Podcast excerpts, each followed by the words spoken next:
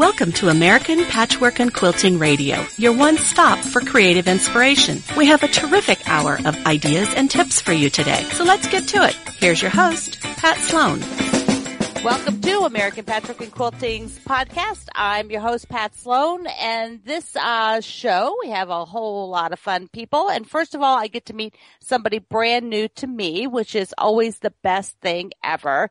Michelle Bartholomew's work, I saw it out actually on Instagram. She was participating in a project, and I saw her work, and I thought I just really loved it. Loved her photography, loved her stories about her work. And so I am excited to have you here, Michelle.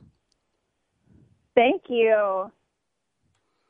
So let me get a little backstory because um, get people to to know a little bit about you. You are one of those uh, awesome mixes of techie and creative. You're an editor, photographer, designer, um, but you also have nobody in your family who sewed prior to you. Is that right? That's right. Yes, I'm the first person to sew, and so I'm self-taught. I just read blogs and watched YouTube videos. Um, but my dad's an artist, so I feel like I got a little bit of that artistic gene from him. Ah, yeah. So you know, my nobody in my family um sewed sewed either. Like my mom, my grandmas, my great grandmas, nobody. Um, yeah. But I don't have any artists either. what does your dad do? What kind of art? Uh, he's a cartoonist. Oh, cool. So I don't know how directly that translates to quilting, but it was a lot of fun growing up getting little birthday card cartoons and all of that. Oh, how neat. So when did you first decide that quilting was speaking to you creatively?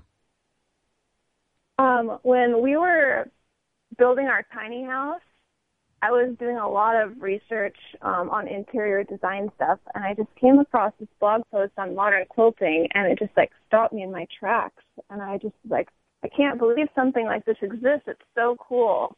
I think like my designer self just saw all these really cool graphic designs, and I just had to try it you know, I think that there, you know, I can see that from your, from your work. Um, it, I love the balance and the aesthetic that you have. That's, um, it's really appealing to me, like when I look at your work. So when you made your first quilt, did you get hooked like immediately or was it like, uh, well, maybe this is it? I was totally hooked. It was like, with all of my things I like to do, like photography and design, it was like all the pieces kind of fit together in this puzzle when I discovered quilting, and I just knew, like, oh, this is it. This is for me. I love it. Now, do you still you live in a, when you say a tiny home? You mean those like really, really ones that look like a shoebox? Yeah, it's those ones like um you see they've built them on trailers and you can like mm-hmm. take them around. Ours um is under 200 square feet with a ah. loft and we actually just moved out of it, but we lived in it for about two years. Yeah, it's kind of like living in a in a a Manhattan studio. So. yeah, I think people in New York probably are like, "What's this tiny house thing?" We do this all the time. Right, right. You know, or living in somebody's walk-in closet, maybe that might. Yeah. So one of the things you mentioned was uh, mentioned to me was that you know living in a small space, you had to work a little differently. Um, how do you think that that made your design choices? Yeah, I didn't have a lot of room, obviously, and so I really got into making like smaller quilts, mini quilts, even mini mini quilts, and it just made me really focus on one project at a time and making sure like what I was designing was what I wanted to make because I didn't have a lot of room for excess projects and fabrics that I wasn't going to use. So you pretty much were probably making something and finishing it too. Yes, I had one one thing going at a time. Oh wow. Which is good That's... for my productivity. I can't imagine that one thing at a time. That's like So like when you say mini mini, are were you doing like were they like mug rug size? Yeah, they're like um five inches or less, and it's kind wow. of this um movement that started on Instagram where we just make these little tiny quilts and swap them with each other, and it's just it's such a fun challenge trying to make something as small as you can. And do you do do you take all the like if you're doing a patchwork block, do you take it all down to very small pieces as well? Yes. Oh, I think. I was trying to think of my smallest. I think I made a flying geese block that was half an inch big. wow. Did you use a lot of starch? I mean, how'd you how'd you work with that small piece? Um, mine are pretty wonky. I'm gonna be honest.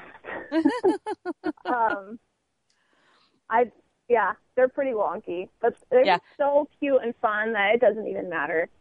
right, right. You quilt it up, you use it, and it's loved, right? Yeah, exactly. Now, uh, one of the things that I told you I wanted to to, to sort of pick your brain about uh, was, you know, photography because you are a photographer by trade. Uh, do you still do that for for business at all? I don't. When I had my daughter, I decided to stop um, Mhm. because basically I was a wedding photographer for about eight years, and doing that, you pretty much give up every weekend of your summer, especially somewhere like Washington where it rains other parts of the year. Mm-hmm. So I just really wanted to spend that time with my family. Yeah, yeah, that makes sense. But your your aesthetic. I mean, I I wrote you a note I think on Instagram asking like how many hours did it take you to prop that photo because it was so gorgeous. I'm super impatient, um, Michelle, like really really impatient. But I love photography. Um, what you know, you look at things obviously with a lot of training, but what can you give us a couple of Yeah. tips for those of us who want to take really cute pictures of our quilt blocks to share or our finished quilts because, you know, fabric is unruly. Yeah. I would love to share some tips. It's one of my favorite things. Um, the coolest thing about a lot of tips is it doesn't matter which camera you have. Um, so you don't need fancy equipment. I just use my iPhone for most of my photos, Mhm. and they look great. So the first thing um, would be to use natural light. Um, lighting in photography is the most important thing. So you want to have natural light, but not be in the direct sunlight. So Mhm. when I'm outside, I look for a place um, with open shade, which is kind of like the shade from a building, um, or something like that, where it's not like a dense, dark foresty shade, but just like a light Okay. shade, Mhm. um, where the lighting is even, so you're not getting like speckled light through a tree or something Mhm. and or just an overcast day. It's kind of the same thing. Like the sun is just being diffused by the clouds, and that's where you're going to get your best photos, just because of the lighting is so nice and even. And inside, I like to go by a window that's not getting direct sun and turn off all of my overhead lights because they cast like weird colors Oh, okay. and just put your work by the window. And sometimes I'll take a white um, poster board and hold it opposite the window to bounce that light back onto my project Uh to get rid of the shadows and make a nice, even light over my project. Oh. I hadn't thought about turning off all the overhead lights. That's a great tip because, you know, many of us have actually different color lights even in our space. Yes, exactly. Okay. So what about like a full quilt? Because I think, you know, rather than, you know, making something that's a little more attractive rather than just a flat shot, you know, you want to show it either Mhm. being used or, you know, how can you make that so it looks nice? Exactly. Uh, one of the things I like to do is to use some furniture as props, either find a chair or a dresser or a couch and drape it over. It Mhm. just adds, you know, it just gives some life to the quilt so it's not just flat. You Mhm. can also just hang it from the top in the middle, um, pretty much anywhere, and you'll get those really nice natural folds in the quilt. Okay. And then I think another thing is, like you said, just to use it, like drape it around yourself, fold it up, take it on a picnic, just show it being used and loved. And I think those are some of the best photos. Yeah. Yeah. I think I would put your kid under it, uh, throw it over the dog. Be well, that? maybe not Yeah. the dog. That's, Well, I have so Oh, many these- with dogs. Th- those are really, really good tips. Um, I appreciate it because I know people are always, you know, we're, we're very, um, visual group as quilters. Um, so, Yeah. you know, we want to show something nice and we'll also like get rid of all the clutter, right? Around your stuff. Yes, exactly. Just make sure when you're about to take your picture, look around and make sure there's no clutter um, or anything else in the background that would be distracting from your work because you you know you want to have all the focus onto your project. Right. Right. You know, so not the kitchen with the you know the breakfast dishes on the counter still and uh, exactly.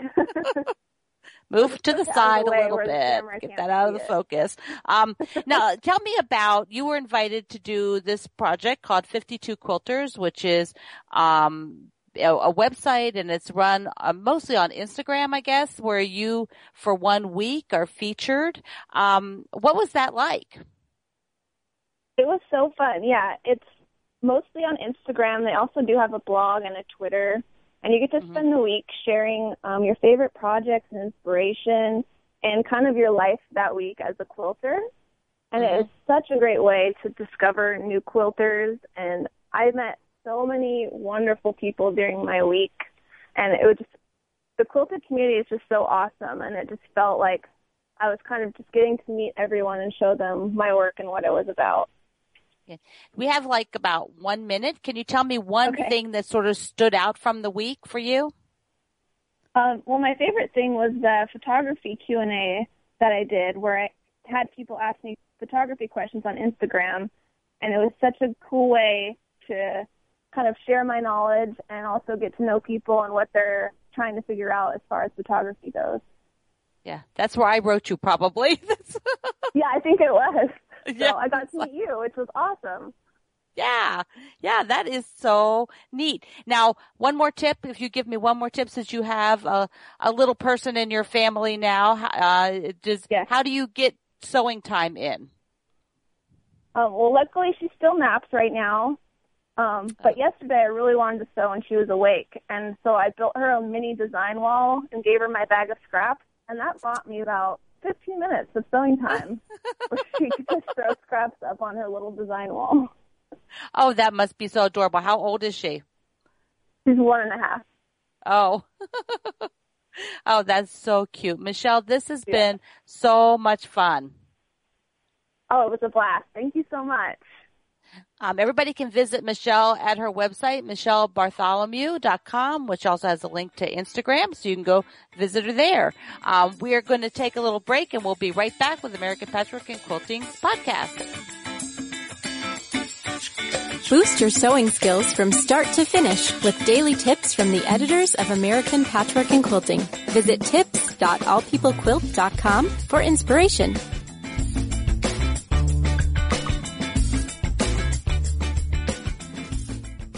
Hi, I'm Linda Augsburg, Executive Editor of American Patchwork and Quilting, and I'd like to invite you to join me in making pillowcases and creating smiles. For people who love to sew or quilt, it's so easy to lift spirits and bring smiles to hospitalized kids, homeless families, and others in need.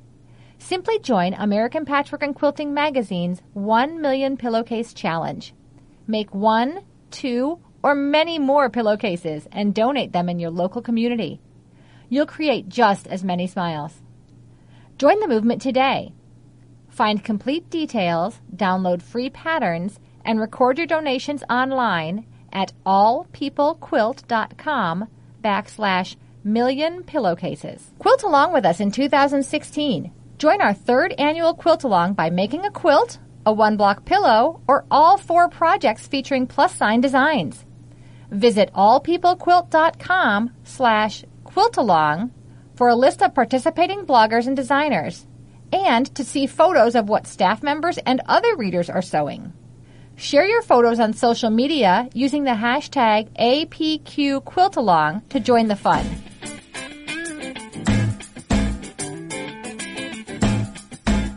Follow American Patchwork and Quilting on Pinterest to find ideas for bags, baby projects, pillowcases, storage and organization, and more.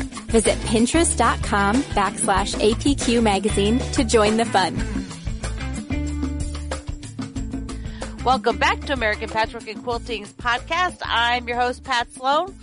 I can't tell you how excited I get to talk about applique because, you know, that's one of my favorite things in the whole wide world. Um, it gives you such freedom to do anything you want on a quilt, any kind of shape.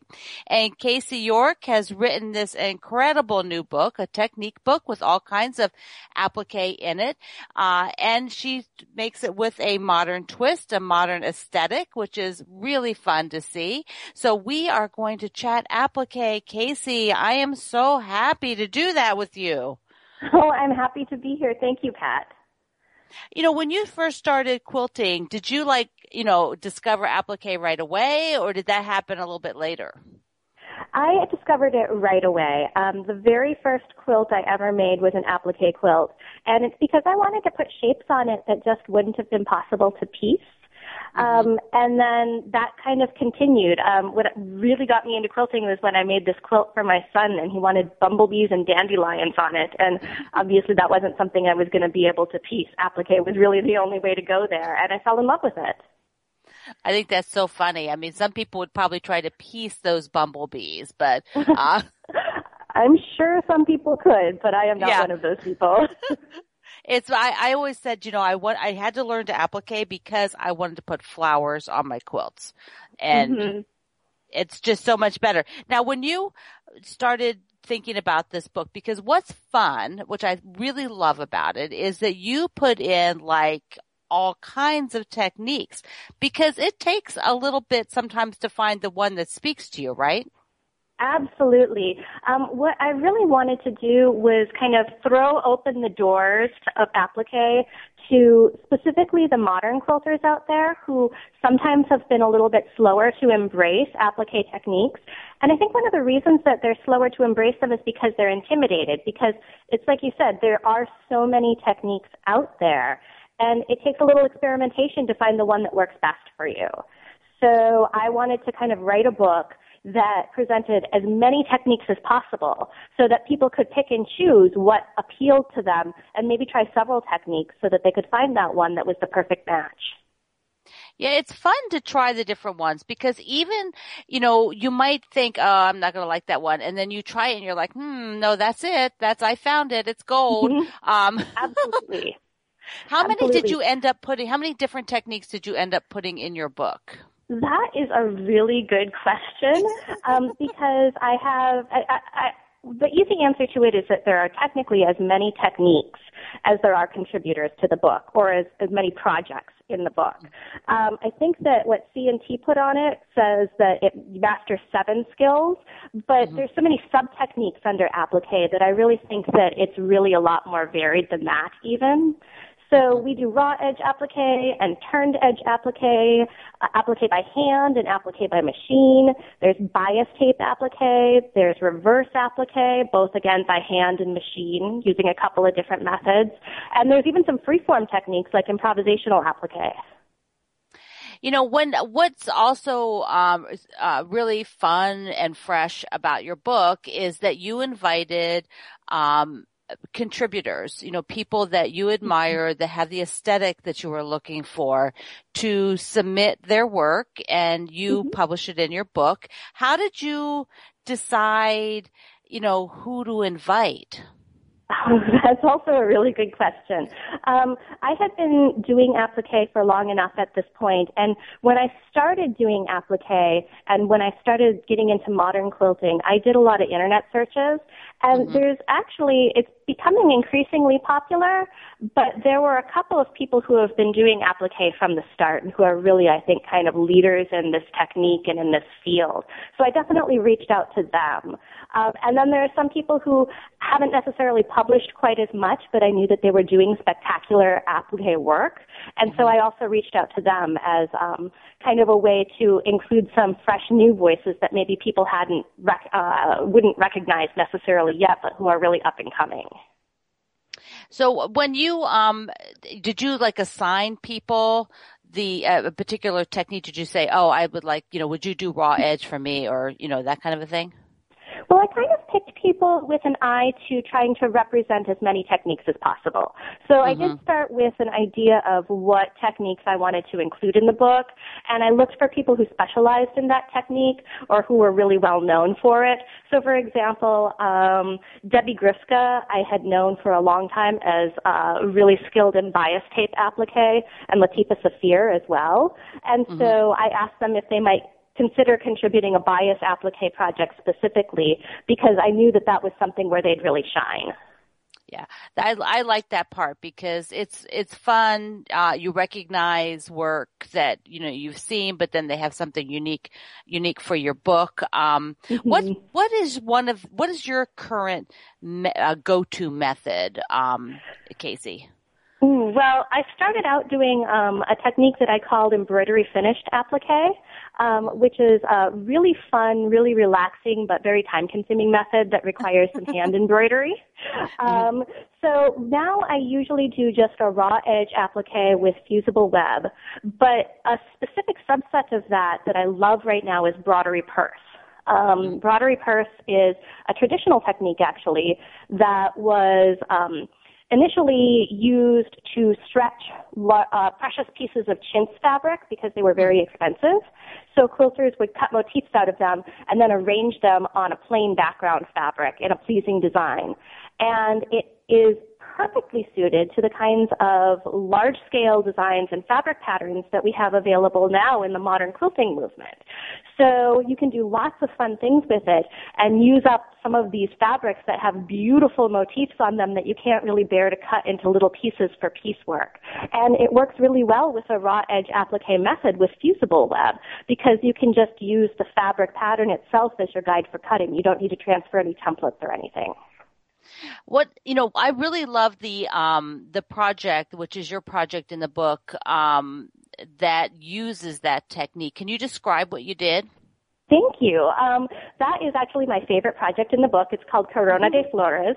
Um, I found this wonderful Alexander Henry print um, called Frida La Catrina, and it had these beautiful Mexican folk art inspired flowers on it. And what I did was I simply applied fusible web to the back of that fabric and then cut out all the flowers and arranged them into a wreath motif on the top of my quilt background fabric. So it was it was very simple. It was somewhat of an improvisational type of uh, arrangement activity because once I cut out all the flowers, it was really a free-form process in terms of placing them into this wreath formation. So, but people are surprised when they see the fabric that I use because the fabric has a really dark eggplant background and the background oh. fabric I used in my quilt is white. Yes, that would be wild because you can't see. You cut away all the background. So you cut right, right on the edges like of a leaf, of a petal. Um, Absolutely. yeah. It's beautiful. It is just Thank beautiful. You. How big is that quilt? Um, it's not a huge quilt. It would be a good lap size quilt, although I prefer it as a display quilt. But mm-hmm. it's about 60 by 70 inches.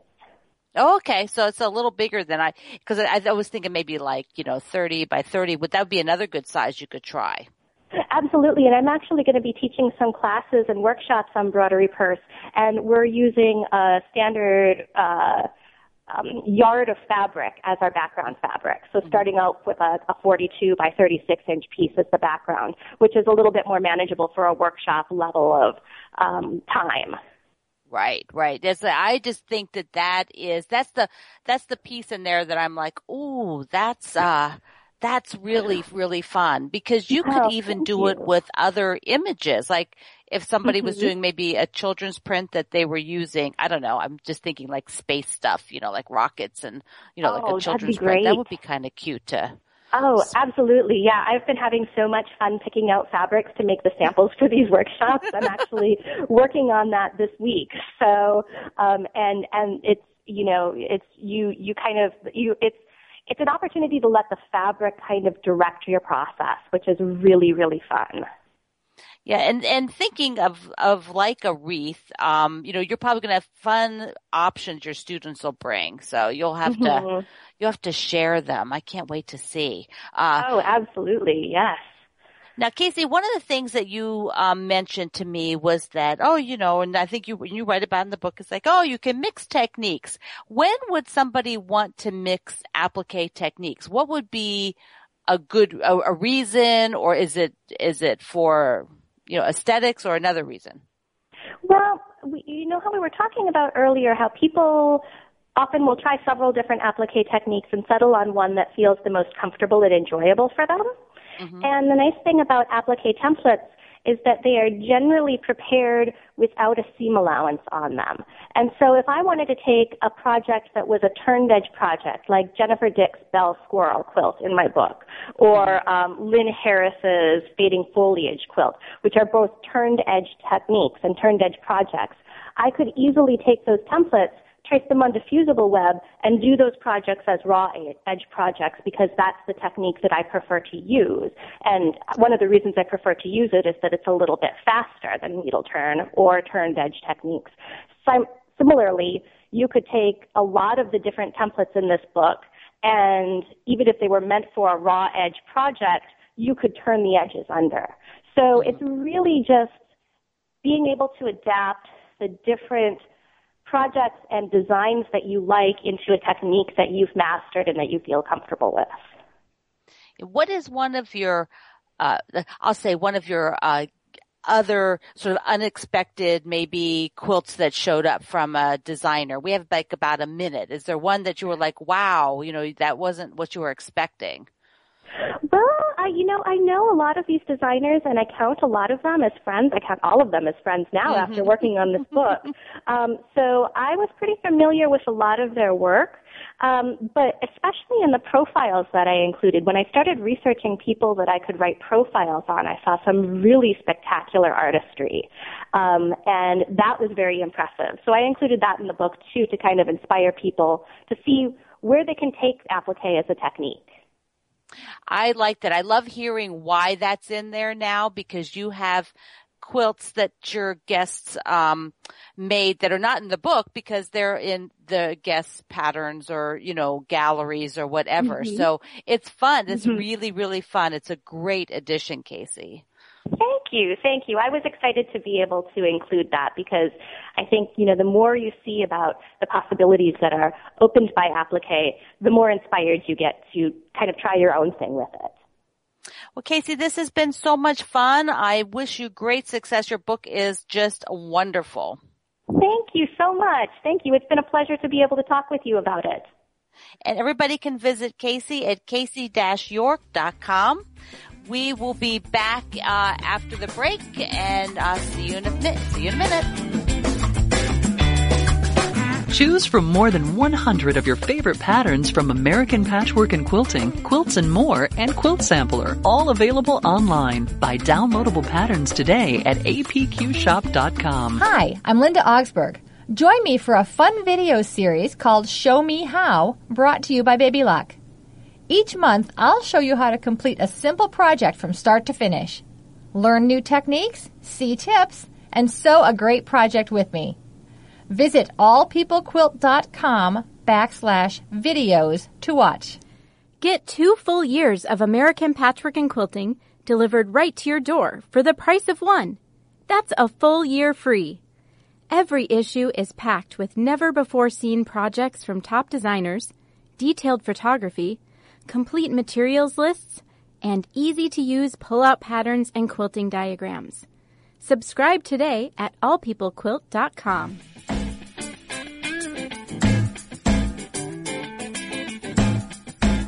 See what other quilters are up to on the American Patchwork and Quilting page on Facebook. Simply go to facebook.com and search for APQ Magazine. Welcome back to American Patchwork and Quilting's podcast. I'm your host, Pat Sloan. The very talented Nancy Mahoney is back with me today, and we're going to chat the whole rest of the show about paper piecing, and we're also going to talk a little bit detail about our style of quilting and our color palettes and, you know, sort of how we evolve. So Nancy, thanks for being here. Well, thanks for having me, Pat. It's always a pleasure you know, I got your new book the other day and I was just like, yes, paper piecing with photos. This is fantastic. yeah, it is fun, isn't it, to see it in photos rather than illustrations. Yeah, I'm um I'm all about like let's let's see hands on there and where are you holding things and all of that. Um it's uh it's great. So I I do want to know first, when did you did when did you first encounter paper piecing? Because like me, we've been quilting a long time, so it's probably been a long time ago. Can you remember? I actually I do. I started paper piecing back in the oh, it must have been early '90s. Oh my goodness. yeah, long time ago, long time ago. And you know, at that time, there weren't very many printed patterns. What we really um, had were stamps, like rubber stamps.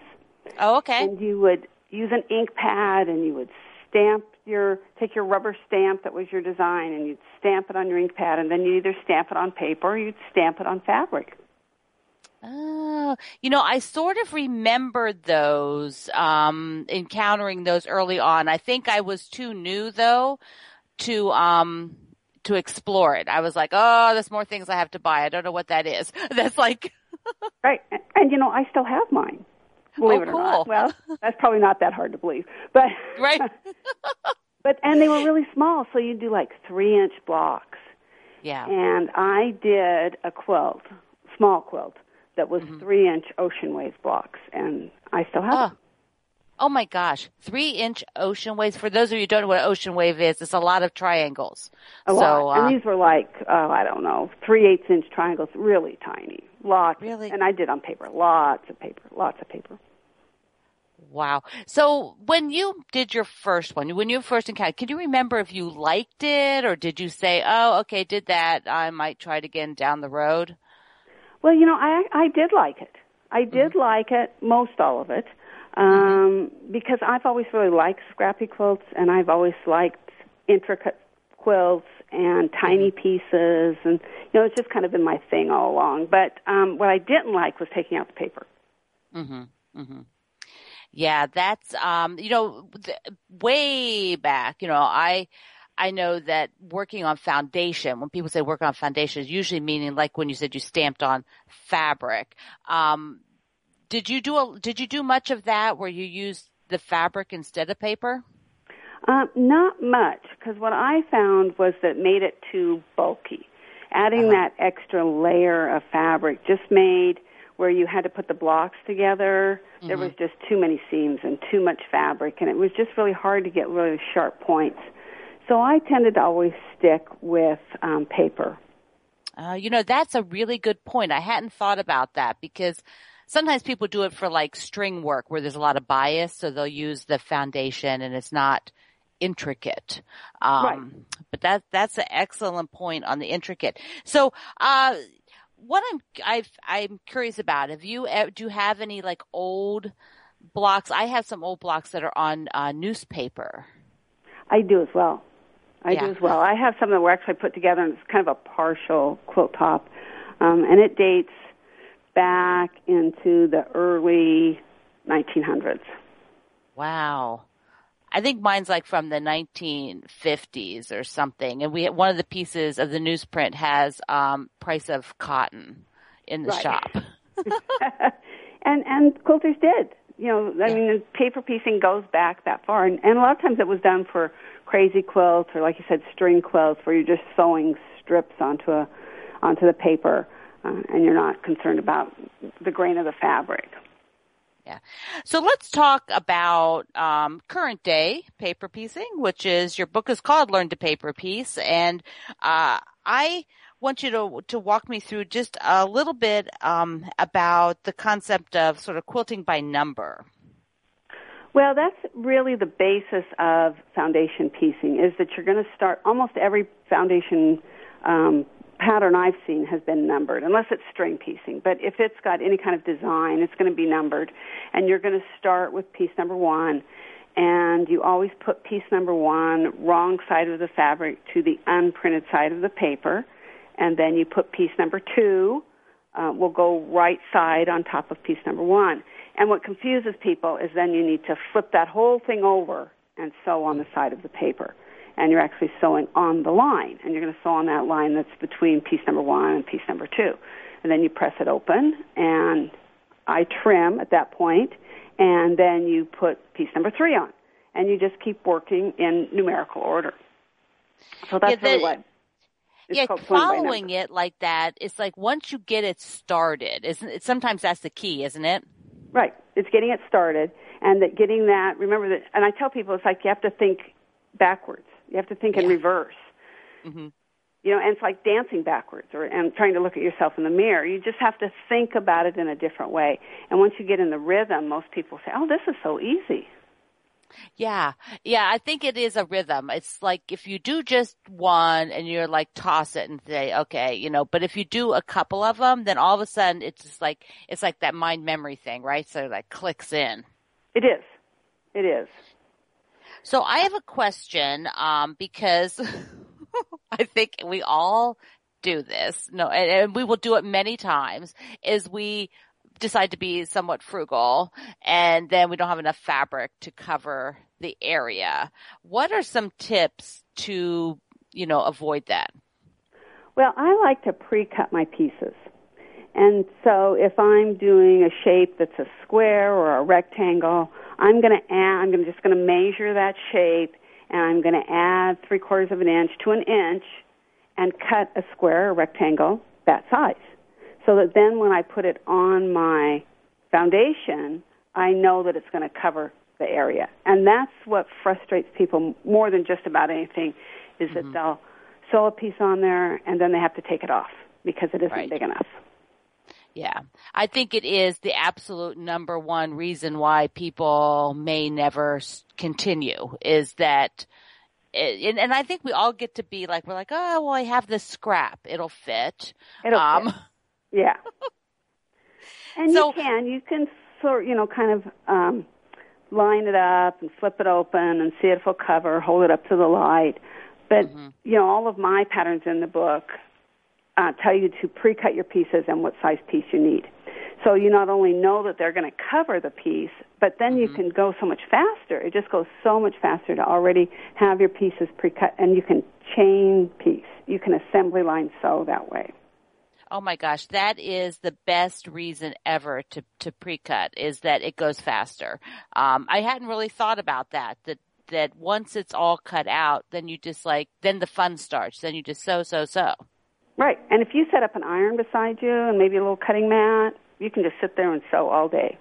Of course, that's probably not good on your body. Put that put that iron get a lot across the room. Get Yeah. up. That's like Yeah. um now pressing because I think pressing is more key than people realize. Can you talk about that a little bit? Well, it is. And and for smaller pieces, I tell people they can go ahead and and finger press um, or use a little wooden press, you know, some kind of mechanical device that you're just pressing it open. You're not really using an iron. Um, but some of my blocks you do in the round, so you're sewing all four pieces on, and that's okay to finger press in between, but then get up and press with an iron. Um, and really, you're going to press to one side. There's no option about pressing open when you're paper piecing. You're pressing to, the seam allowances are going towards the piece you just um, sewed or stitched on. Um, so that part is important, and you want to press and make sure you don't get any tucks along the seam lines. And people will say, "Well, I don't have a very sharp point," and I say, "Well, you have a tuck right there, and that's why you don't have a point." So Ah, pressing yeah, so so it's really important for it to be flat before you put the next piece on. It is. Yeah. Yeah, it is. It's just like in Now- regular piecing. You know, pressing is important. Yeah. It's and do you ever recommend starching your fabric for this? Um, you know, I don't starch a lot of my fabrics, but I don't also don't pre-wash my fabrics, and so they still have that residual finish in them that, that they have when they come off of the bolt, and that gives them that little bit of body. But if you pre-wash that, you may want to. You may want to starch your fabrics. The one thing I always caution people is that, particularly if you live in certain parts of the country where you have silverfish, silverfish will eat starch, and so you want to Yeah. make sure that you wash your quilts. Yeah, yeah. Wash wash those afterwards, or use one of the non-starch, you know, fabric. Yeah, one of the products that doesn't have the stuff Yeah. that bugs like to eat. So, so tell me now uh, about how to uh, some tips on joining this. You have some great photos in the books. You have a whole section on joining it, but just we have about a minute and a half. Just talk me through. You know, do we take the paper off first? You know, what's the best way to get two paper backed units together? Well, if I'm sewing units together, I generally will leave the paper in um, and sew, you know, pin like I would, like I normally do, and mm-hmm. then remove the paper just from the seam allowance. And it makes it easier then as you're sewing them together. I like to plan my, this goes back to the pre-cutting, and I like to mm-hmm. plan where my seam allowance, uh, or excuse me, where the straight of grain is going to fall so that I have straight of grain around the outside of my block. Okay. And I take the paper out when I finish the block. As soon okay. as the block is finished, I sit down, watch TV, listen to the radio, whatever, and take out my paper. Because I have straight of grain around the outer edges, it's like any other block that you sew. Mm-hmm. And then it's yeah. easier to put the blocks together, and you don't have to deal with the paper as your quilt grows and it gets bigger and it gets heavier and it's harder to maneuver around in your sewing machine. The paper's gone. Yeah, that's what I. That's that's a great tip too because I don't like having a larger piece with all this crinkly stuff that doesn't, you know, it, it's just bulky and it adds weight. So you've it, got it does. And you know, Pat, sometimes it makes it harder to put your blocks together because you don't have that give that you sometimes need to be able to ease mm-hmm. in a little bit. The paper won't allow you to do that. So if you've removed the paper, you can ease pieces together so that everything matches the way you want it to. Well, th- this is awesome, and we are going to take a break, Nancy. Okay. And then when we come back, we'll do just a little wrap up on the paper piecing, and then we're going to talk about uh, some color and fabric and everything else. So we'll be right back after the break. Looking for fresh, simple, and fun projects and ideas? Check out the current issue of Quilts and More magazine at your local quilt shop or on newsstands. Join American Patchwork and Quilting on Facebook for daily quilting inspiration, tips, giveaways, and more. Find us at facebook.com backslash APQ magazine. See our editors share their tips, ideas, and techniques by visiting allpeoplequilt.com and clicking on videos. Take an ultimate shop hop tour of 11 top quilt shops. You'll find them all in the current issue of Quilt Sampler, available now at your local quilt shop or on newsstands. Welcome back to American Patchwork and Quilting's podcast. I'm your host, Pat Sloan, and I am talking to Nancy Mahoney. We, I want to just give a little wrap up on your book, Nancy, because uh, the projects in here, do they go from, you know, do we have some easy ones up to something that's, you know, that we can practice points and things like that? We do. We do. There's one. There's uh, there's several different types of projects. There's five projects in the book, and they go from a very easy, not very many pieces pattern to one that's um, you just start in the center and you sew quite a few pieces in the round, and then one that has sharp points. I like the fact that we that you get to practice sharp points. That the quilts are amazing. Um, even the easy one is like it may it's so it looks crazy fun, like it more complex than the block actually is. Good job.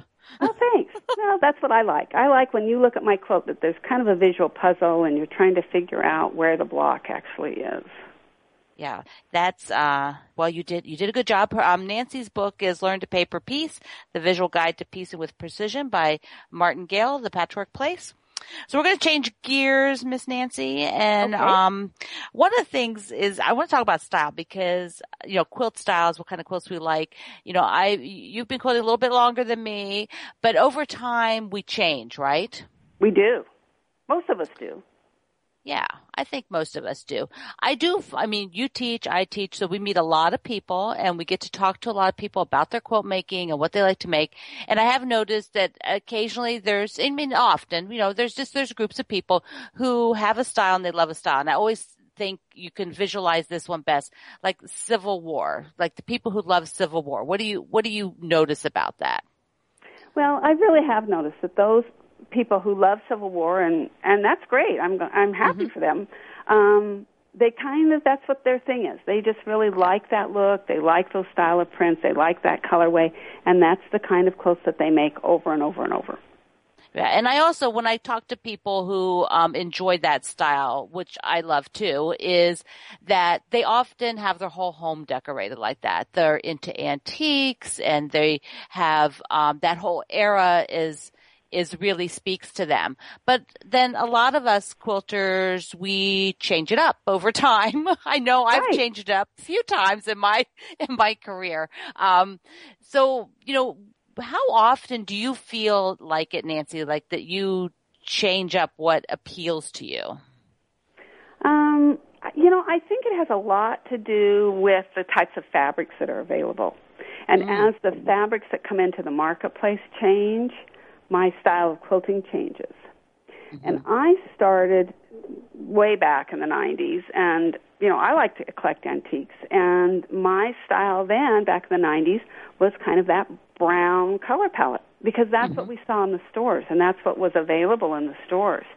And I've gone through 30s. I love 30s fabrics. I'm working with those and that bright colorway. But that kind of led me then into an even brighter, cleaner color palette. And that's what we mm-hmm. see in the stores today. And I, I also think that the, um, because we now have the internet and, uh, I always like to joke, you know, did you start quilting before the internet or after the internet? Uh, because it changes what we can see. We can see things all over the world and different color palettes that we wouldn't have noticed before. Um, what, when some, when things start to change, like I just went to, to Paducah. Have you gone to a show lately, like a big show where you could go walk and see quilts? I was down at AQS in um, Daytona Beach. Okay. Their- their And did they, Daytona- what, what Daytona caught Beach. your eye when you were at that show? Um, what ca- catches my eye nowadays is the quilting, as much Mm-hmm. as anything. The explosion of color in quilts, but also the intricate quilting. Yeah, yeah. Machine I, was in Paducah and I, uh, saw like a whole Japanese exhibit.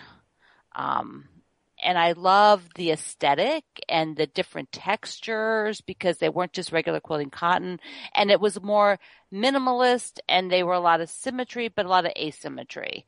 So that was the quilts that I loved. Um, when when you need when you start feeling like a like you want to change to something new but you have like all this other fabric that you've been working with what's a way we can can move and transition to make something in a in a new to us color palette? Well, I think one of the the easy ways to do it without getting a, yourself really uh, um, invested in something where you don't not sure if you're going to like it or not is to make up some mock-up blocks and make like a color board and try these different colors. Put different colors together in a block that you're not sewing. You're just maybe drawing an outline on a block, or maybe you're printing it out on a, using a computer program to print it out, and you're just cutting pieces that are that shape and gluing them onto the piece of paper. And it, it's kind of fun, you know. It's, it doesn't. There's not a lot invested with it as far as fabric goes, but you mm-hmm. can really learn a lot about color and whether you like a com- color combination or not. that's a great idea because you don't have to actually sew them up uh, No. it's a little faster, maybe. Um, you know, even like a little, you know, like those covered design boards that are portable, you could even just lay stuff out on that to try it You if you didn't want to keep it. Um, And it's fun to play with it. Actually, you can take just a board. You know, get go to the you know your office supply place and get like a uh, thicker board, fo- foam core board. Put a little flannel or a little felt on it, and cut out your pieces, and just stick them on there because it's going to hold it. And then you can hold, you know, set it up so you can see it from a distance.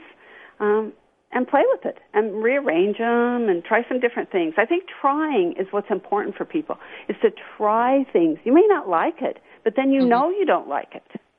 right. That's what you learned. Yeah, that's what you learn. And you know, I learned this a long time ago. I remember somebody saying this to me a long time ago. We don't always know what we like, but we mm-hmm. always know what we don't like. that's you know that's a good thought because I I can relate to that. You know, you you were like, okay, that wasn't it. You know, Yeah, that wasn't it. Oh, that doesn't work. yeah, that didn't fit. That didn't float my boat. So um, try something else. You know, the other thing that might be a good way uh, for people to try something outside of their norm would be to buy a kit. Yes, exactly. you know, it's all picked out for you. The colors are all picked out. If you like the finished item, then you can just experience cutting, you know, having yardage of that and cutting it up and sewing it and saying, yes, is this where I want to move? Do I want to go towards this feel? Um, what do you, what do you think? What's a tip for somebody, Nancy, where they they want to transition away. Maybe they're making a big change. They're like, you know, now I want to change. You know, maybe they move to a different state. Maybe they move from the the north down to the south, and it's they want to go to a lighter color palette. How can they start sort of building that um, for their collection? Well, I think pre-cuts are a good way to start building some other colors into your collection without a huge investment.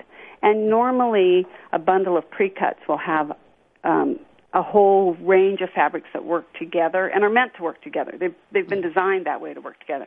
And so, if you like the the bundle as a pre-cut, then you can put that into your collection and start incorporating that into your quilts.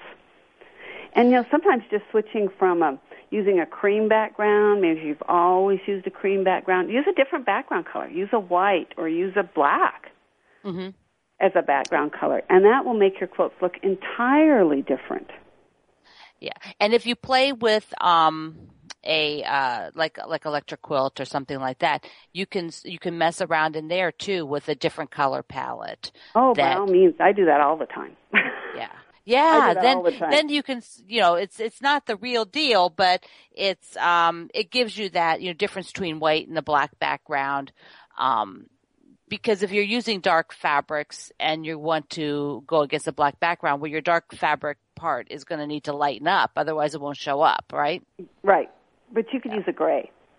You That's might use right. a soft gray.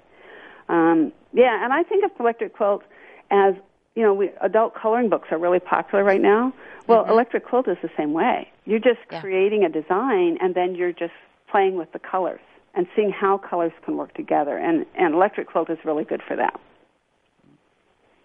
Now, what color palette have you been looking at lately or noticing yourself? I mean, is there something like every time you see it, you're like, oh, you know, you kind of get that ooh? Um, you know, I really like orange these days. So I've been seeing a lot of quilts with orange in them, and I've been incorporating mm-hmm. more orange into my quilts.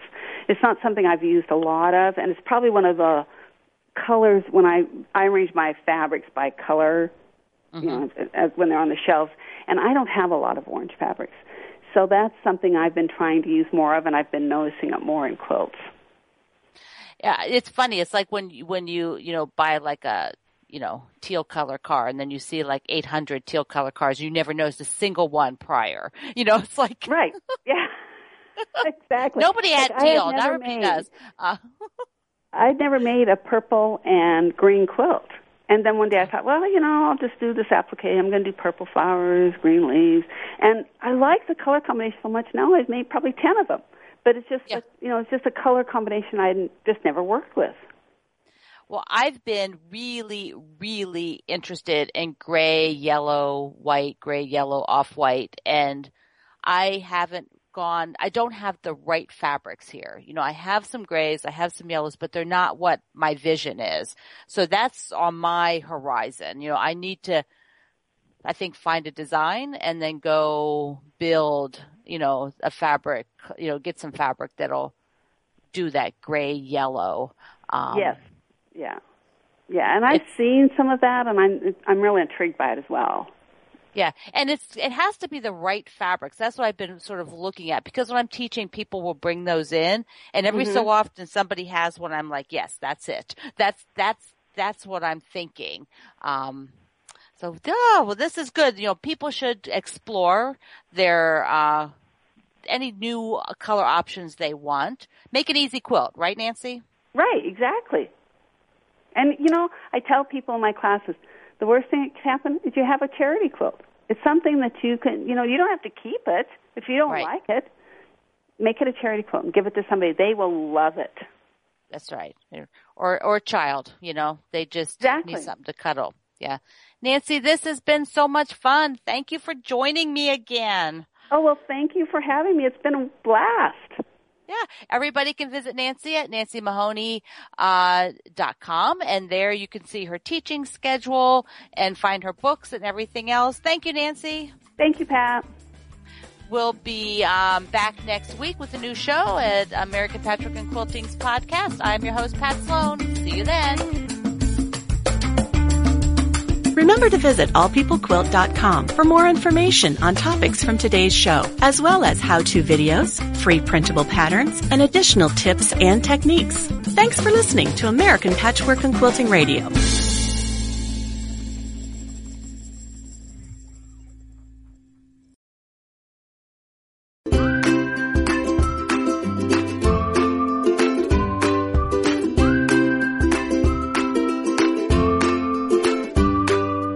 And thanks for listening. Keep in touch. American Patchwork and Quilting is on Facebook, Pinterest, and Instagram at All People Quilt. Email us at apqpodcast at meredith.com. Resources for this week can be found at allpeoplequilt.com slash podcast. And if you love the American Patchwork and Quilting podcast, please subscribe on your favorite podcast app for free. And don't forget to rate and review the show. It helps other quilters find us. Have a creative week.